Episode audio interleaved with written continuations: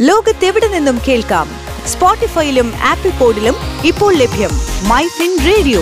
മണിക്കെലക്കം കേൾക്കാം. ദേശാന്തര വാർത്തകളിലേക്ക് സ്വാഗതം.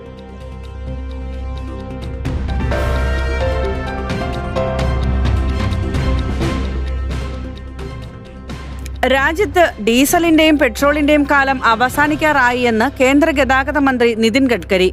പരിസ്ഥിതിയും സമ്പദ് വ്യവസ്ഥയും കണക്കിലെടുക്കുമ്പോൾ ഹരിത ഹൈഡ്രജനാകും ഭാവിയിലേക്കുള്ള ഇന്ധനമാവുക. പ്രതിവർഷം പതിനഞ്ച് ലക്ഷം കോടി രൂപയുടെ പെട്രോളിയം ഉൽപ്പന്നങ്ങളും ഗ്യാസും രാജ്യത്ത് ഇറക്കുമതി ചെയ്യുന്നുണ്ട്. ഇത് സമ്പദ് വ്യവസ്ഥയോടുകൂടി മാത്രമല്ല പരിസ്ഥിതിയോടുകൂടിയുള്ള ഒരു വെല്ലുവിളി കൂടിയാണ്. പെട്രോളിന്റെയും ഡീസലിന്റെയും ഉപയോഗമാണ് മലിനീകരണത്തിന്റെ മുപ്പത്തിയഞ്ച് ശതമാനത്തിനും കാരണമെന്നും അദ്ദേഹം പറയുകയുണ്ടായി. ഹിന്ദുജ ഗ്രൂപ്പിന്റെ സ്വിച്ച് മൊബിലിറ്റി പുറത്തിറക്കിയ രാജ്യത്തെ ആദ്യത്തെ ഡബിൾ ഡക്കർ ഇലക്ട്രിക് ബസ് ഉദ്ഘാടനം ചെയ്ത് സംസാരിക്കുകയായിരുന്നു നിതിൻ ഗഡ്കരി. ഡീസലുമായി താരതമ്യപ്പെടുത്തുമ്പോൾ ഇലക്ട്രിക് വാഹനങ്ങൾക്ക് ചെലവ് കുറവാണ്. വൈദ്യുതി ethanol methanol biodiesel bio L N G bio C N G hydrogen എന്നിങ്ങനെ ഊർജരംഗത്ത് വൈവിധ്യവൽക്കരണവും നടപ്പാക്കി വരുന്നു.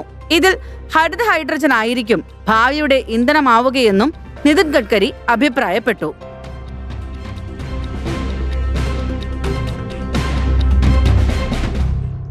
ലോകത്തെവിടെ നിന്നും കേൾക്കാം?